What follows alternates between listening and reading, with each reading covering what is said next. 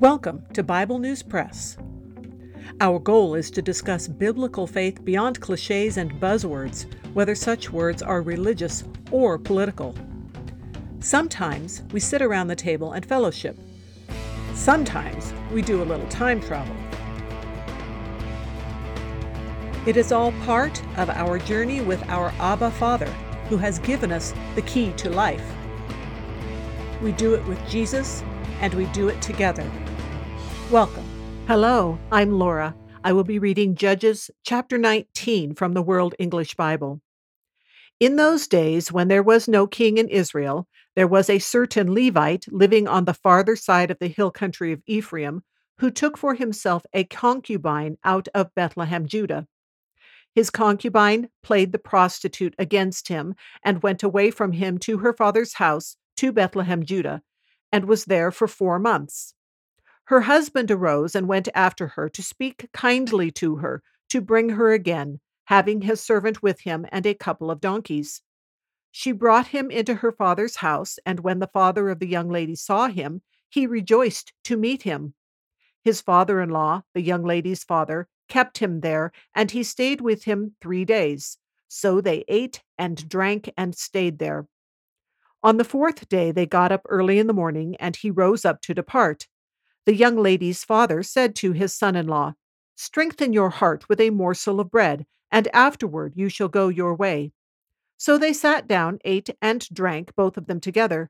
Then the young lady's father said to the man, Please be pleased to stay all night, and let your heart be merry.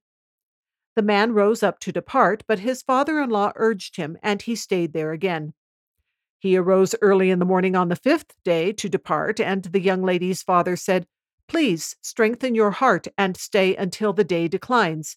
And they both ate. When the man rose up to depart, he and his concubine and his servant, his father in law, the young lady's father, said to him, Behold, now the day draws toward evening. Please stay all night. Behold, the day is ending. Stay here that your heart may be merry, and tomorrow go on your way early that you may go home. But the man wouldn't stay that night, but he rose up and went near Jebus, also called Jerusalem. With him were a couple of saddled donkeys. His concubine also was with him. When they were by Jebus, the day was far spent, and the servant said to his master, Please come and let's enter into the city of the Jebusites and stay in it. His master said to him, We won't enter into the city of a foreigner that is not of the children of Israel, but we will pass over to Gibeah. He said to his servant, Come and let's draw near to one of these places, and we will lodge in Gibeah or in Ramah. So they passed on and went their way, and the sun went down on them near Gibeah which belongs to Benjamin. They went over there to go in to stay in Gibeah. He went in and sat down in the street of the city, for there was no one who took them into his house to stay. Behold, an old man came from his work out of the field at evening. Now the man was from the hill country of Ephraim, and he lived in Gibeah, but the men of the place were Benjamites. He lifted up his eyes and saw the wayfaring man in the street of the city, and the old man said, Where are you going? Where did you come from?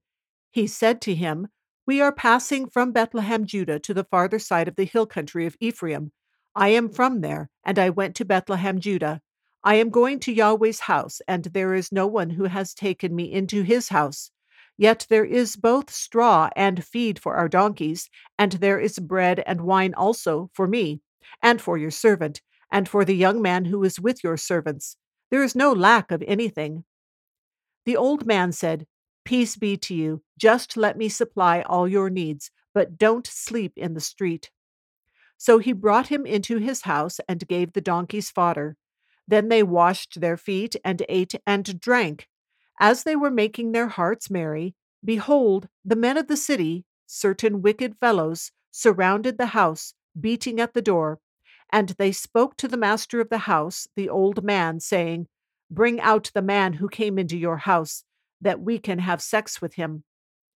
The man, the master of the house, went out to them and said to them, No, my brothers, please don't act so wickedly. Since this man has come into my house, don't do this folly. Behold, here is my virgin daughter and his concubine. I will bring them out now.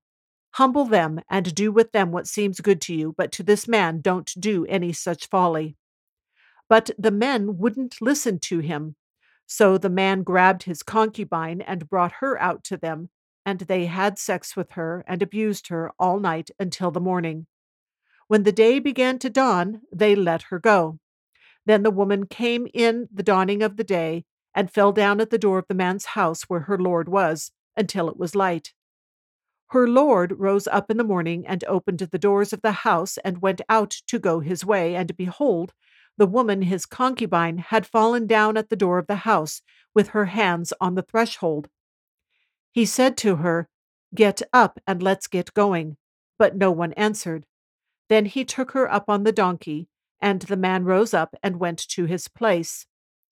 When he had come into his house, he took a knife and cut up his concubine and divided her, limb by limb, into twelve pieces, and sent her throughout all the borders of Israel. It was so that all who saw it said, Such a deed has not been done or seen from the day that the children of Israel came up out of the land of Egypt to this day. Consider it, take counsel, and speak. That's the end of chapter 19, and what a horrible story. The part about the wicked men surrounding the house and demanding that the men be brought out to have sex with them should remind you of what happened when the two angelic visitors visited Lot in Sodom and Gomorrah. Things just seem to be getting worse and worse as we go through the book of Judges. I think if any of us are thinking about the times we live in and maybe we're tempted to say, oh, things have never been this bad, well, we can go back and read the last few chapters of Judges and realize that there has always been a lot of wickedness going on in the world. There is going to be more to this particular story, but I think the verse at the end of chapter 19, which said, such a deed as this has not been done or seen from the day that the children of Israel came up out of the land of Egypt to this day, is representing is highlighting the degree of depravity that the land has devolved into. That is the Bible News Press segment for today, but not the end of our journey.